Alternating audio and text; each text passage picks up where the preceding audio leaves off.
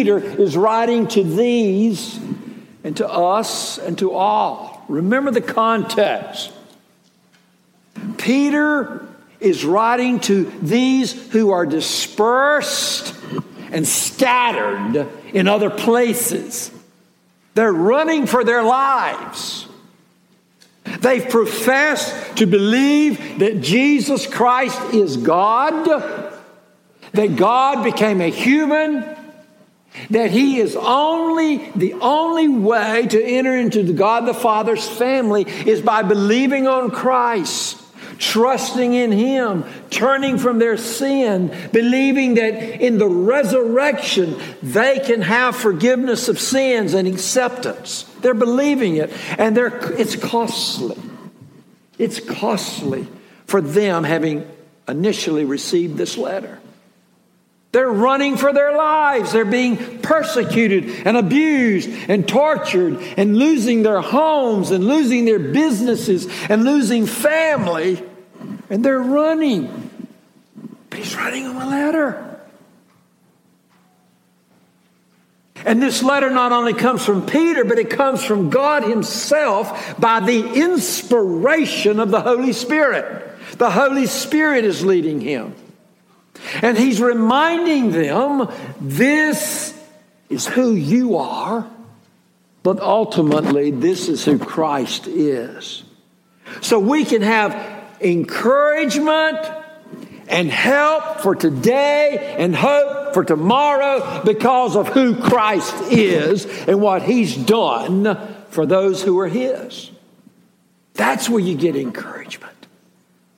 To see Christ, to see His work and His accomplishments. He, His accomplishments, see Him as He is.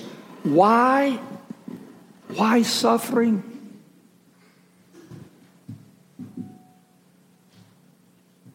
Joy. Filled joy. Suffering? Joy? The two don't go together. Yes, they do when understood in the providence and the sovereignty and goodness of God. Let's look again at these scriptures that we've been that we read this morning. Look again at 1 Peter 3, 1 Peter 1, 3 through 9. Blessed be the God and Father of our Lord Jesus Christ. According to his great mercy, he has called us to be born again to a living hope through the resurrection of Jesus Christ from the dead. Blessed, what does that mean? Paul says, begin with Christ. Begin in understanding suffering as an opportunity to bring praise to God the Father through our Lord Jesus Christ. That's what you do when you're suffering. You focus your attention on Him. Praise to you, Lord. You're God. You're allowing this. You're the Father of our Lord Jesus Christ. Not only my Christ, my Lord, but ours. It's the family. Why do we praise Him? Because of who He is. Look at the word mercy. Mercy. According to His great mercy. What is mercy?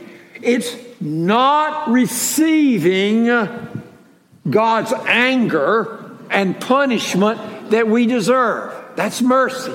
Not receiving God's anger and God's punishment that we deserve.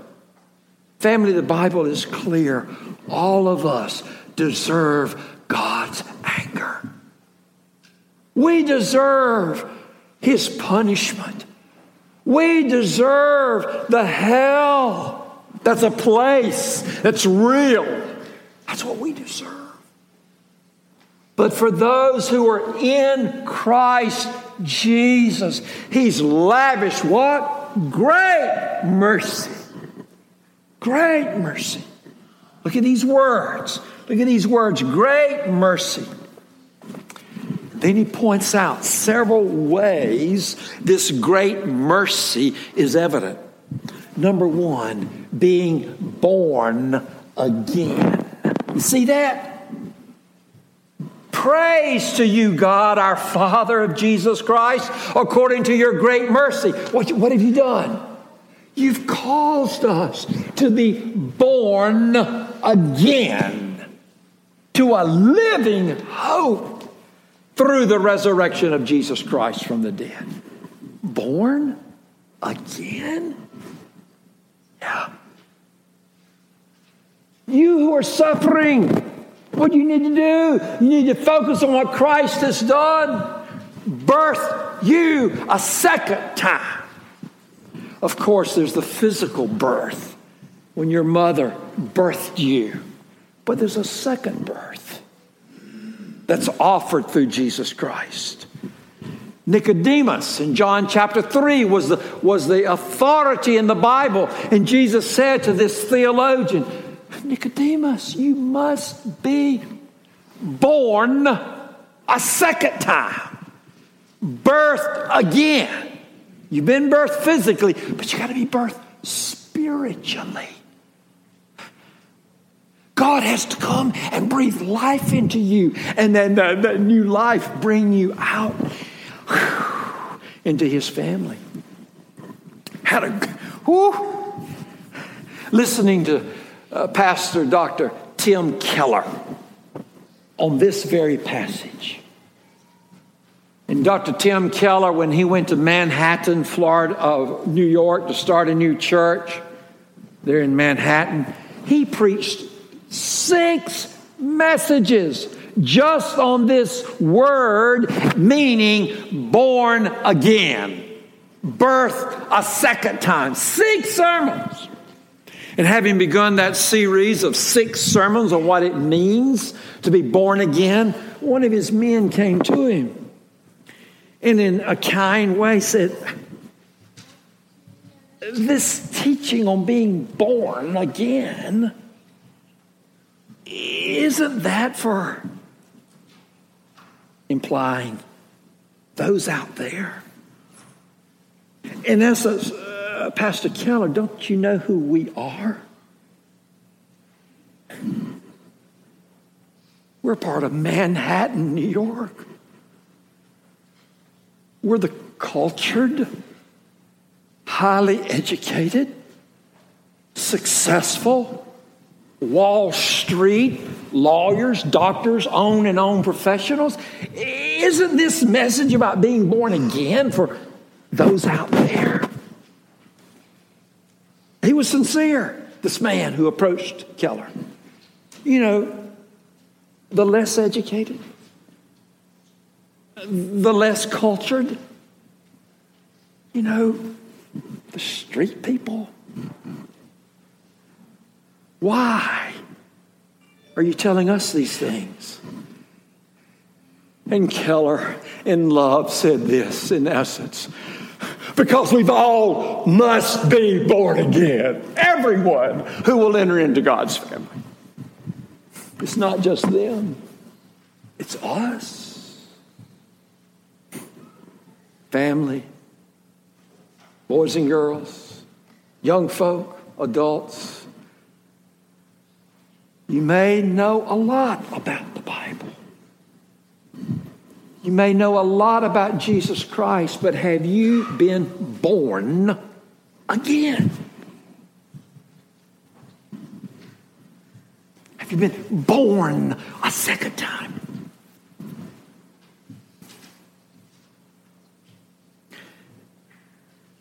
On Saturday evening, January 31, 1970, I was in college, preparing to become a preacher. And a young friend brought me aside and started sharing these things with me. Studying to be a preacher in college doesn't make you a Christian, Archie. The Holy Spirit breathed life into me. And I saw for the first time. I'd heard all of this, I grew up in a great family. I'd been to church. But on January the 31st, 1970, the Holy Spirit breathed life into me, and I was born a second time. Have you been born again? You may or may not know when that occurs. My wife, the godliest person I know, cannot tell you when she was born a second time, but she knows she is. That's what's important. Not that you know when, but are you in the family? That will bring you encouragement when you focus on His great mercy that does what? Births you again the second time into the family. The second reason here that will bring you encouragement is to know Christ by his resurrection gives an inheritance to all of his family. That's what it says. Look at those verses. Look at those verses. He's birthed you. Praise Him. He's birthed you. Secondly, you've, give, you've been given an inheritance. What's an inheritance? An inheritance is something that usually family or close friends give because of their death. They give an inheritance. Think of receiving. uh, uh and he says here, this inheritance is perfect. It never fades. It never le- loses its value. It's imperishable. It doesn't rot. It doesn't spoil. Think of receiving a beautiful mansion. I mean, a home. Whoa. The nicest home. Imagine receiving that from a relative or a friend, from a friend as an inheritance. As wonderful and valuable as that lovely home is, it will deteriorate. Without proper care, it will eventually one day deteriorate and even rot if neglected.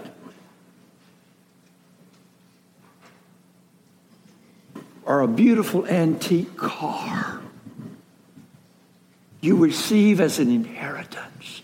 Without proper care, that beautiful, antique, valuable car will one day rust. But not this inheritance. Look at the words the Holy Spirit has chosen to, to describe the inheritance. Look at verse 3 again. Blessed be the God, praise to Him, God and Father of our Lord Jesus Christ, according to His great, great mercy. What does He do? He's caused you to be born again into a living hope, a living, vital hope. Not I, not I hope so. This is a confidence. This is a certainty into a living hope through the resurrection of Jesus Christ from the dead. There it is. To an inheritance. Whew. It's imperishable. It never loses its value. It's undefiled. It's unfading. And it's kept in heaven for you. It's under guard. That's what it says. For by God's power are being guarded through faith for a salvation that is be ready to be revealed. This inheritance Christ keeps under guard and it's safe. It'll be there. The salvation of your soul. Yes, that's what these need to hear who are suffering. It's what you need when you're going through crisis. Praise Him. It begins. If you're born into His family, look at the inheritance. Oh, look at verse 6. In this, you're full of joy. You are rejoicing, though now for a little while, if necessary, you have been grieved by various trials. That's what's awaiting you Praise Him now. But right now, for a time, you're going through a very, very hard, difficult time. Your faith is being tested severely. Your faith is being tested severely. Various, grieved, you're grieved. You're hurting by various trials.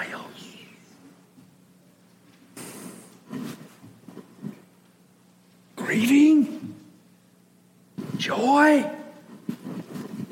in the same setting? Yes. Yes. Yes, Christ never promises to keep you from grieving and mourning. But he promises to go with you and give you that inner joy. That's what he said going through all kinds of various trials to your faith. It's multifaceted.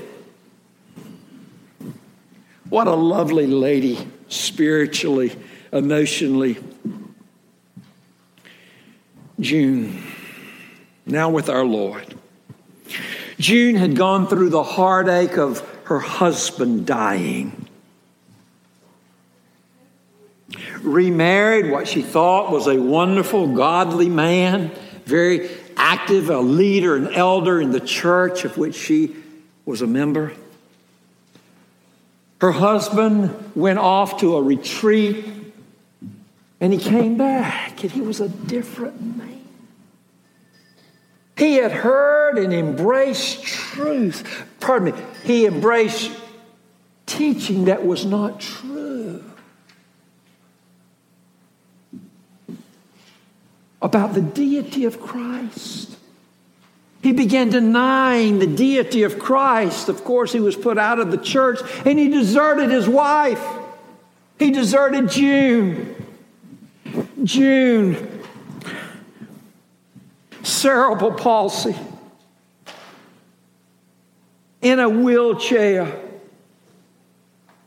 slurred speech, deformed in her features, but sweet. Could only function in a wheelchair in her little apartment where she lived. She could reach no higher than the shelf there of her refrigerator or the stove or the cabinets. Depending on someone to come pick her up for the doctor's appointment or to get out and do some shopping. Limited income on Social Security getting a letter from Social Security saying they were going to cut her benefits. All kinds of trials, emotionally being deserted, financially, emotionally, physically. Remember, she's in a wheelchair, cerebral palsy, slurred speech going during the night from her bed to the wheelchair to the bathroom. She falls. She's unable to get up. She doesn't want to bother anyone during the middle of the night to come and get her off the floor and help her back into her wheelchair so that she can go back to bed. So she stays there the remainder of the night. And then called her church family. Someone come and help me up. But her joy, heartache, yes. Deserted, yes. Pain, yes. Joy, yes. Because she could look this grievous trial to her faith was for a time. She could look beyond the immediate years to look at that which was before her. Various trials. It's all there. In this you rejoice, though now for a season, for a brief time. He takes you through all kinds of hurt and disappointments and faith. You've got to keep focused on Christ.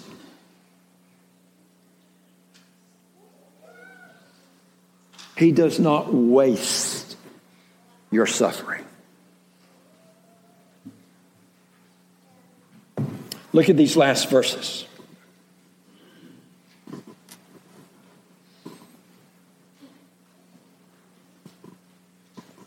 Verse 8 and following. Verse 8 and following. Though you have not seen him, you love him. Though you do not see, now see him, you believe in him, and what? Rejoice with is inexpressible filled with glory, obtaining the outcome of your faith, the salvation of your souls. Folk, in all of your life, you have never seen Jesus Christ. You're not seeing him now, that is visually, but we see him in Scripture. You do not need a vision of Christ. You do not need a dream of Christ. You do not need him to appear before you. That's what Peter is saying. You've not seen him.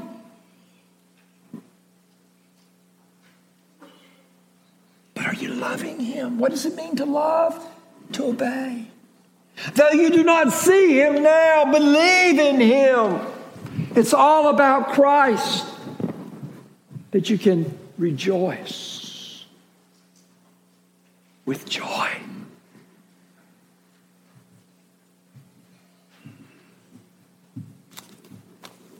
I talked to my pastor friend and asked permission to share this. He gave it to me.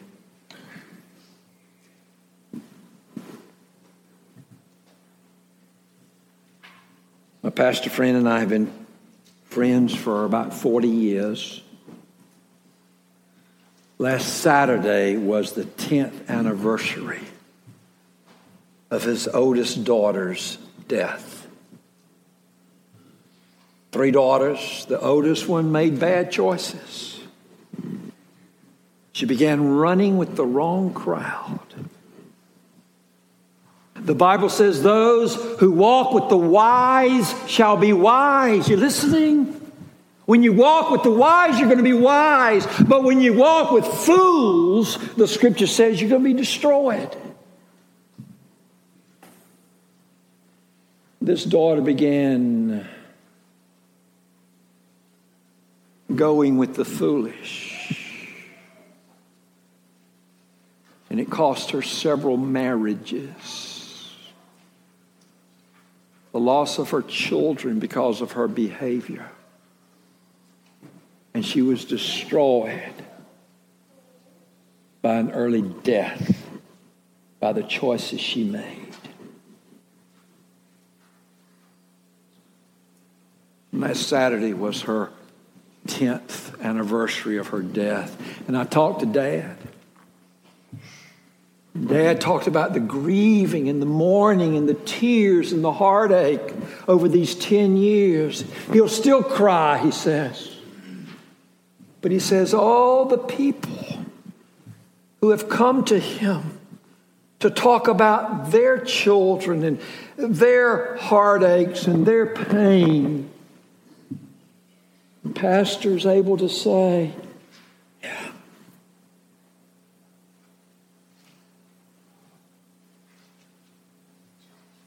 I've been there.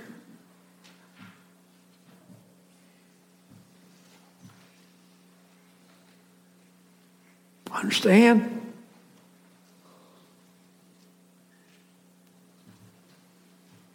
But also share that because of Jesus Christ, there's a comfort, there's a peace, there's a strength.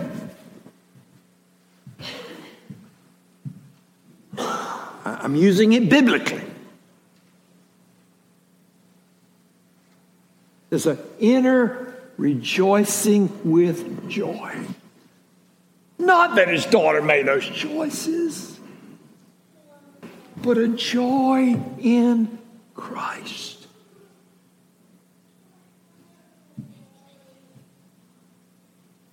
All he is good because he is God, Jesus Christ.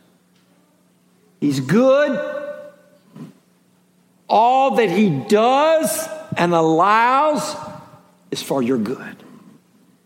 He is good, and all that He allows and permits in the life of His children. Listen, all that He allows and permits in the lives of His sons and daughters having, who have experienced the second birth by the resurrection of Christ, He's working for your good. That's the message of First Peter. It's the message of Scripture. There is reason, and it's a good reason. The greater praise to Him, the greater the joy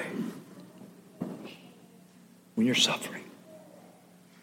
May you know this, may you experience it, and may you share it with others as they will grieve and mourn and hurt and question.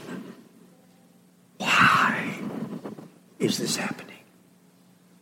Praise to the Lord and joy, rejoicing with joy. Father, you've spoken truth in Jesus Christ. You've spoken truth in Scripture. Teach us truth that'll set us free. Minister your grace, your mercy to these and to all through your Son. In his name, amen.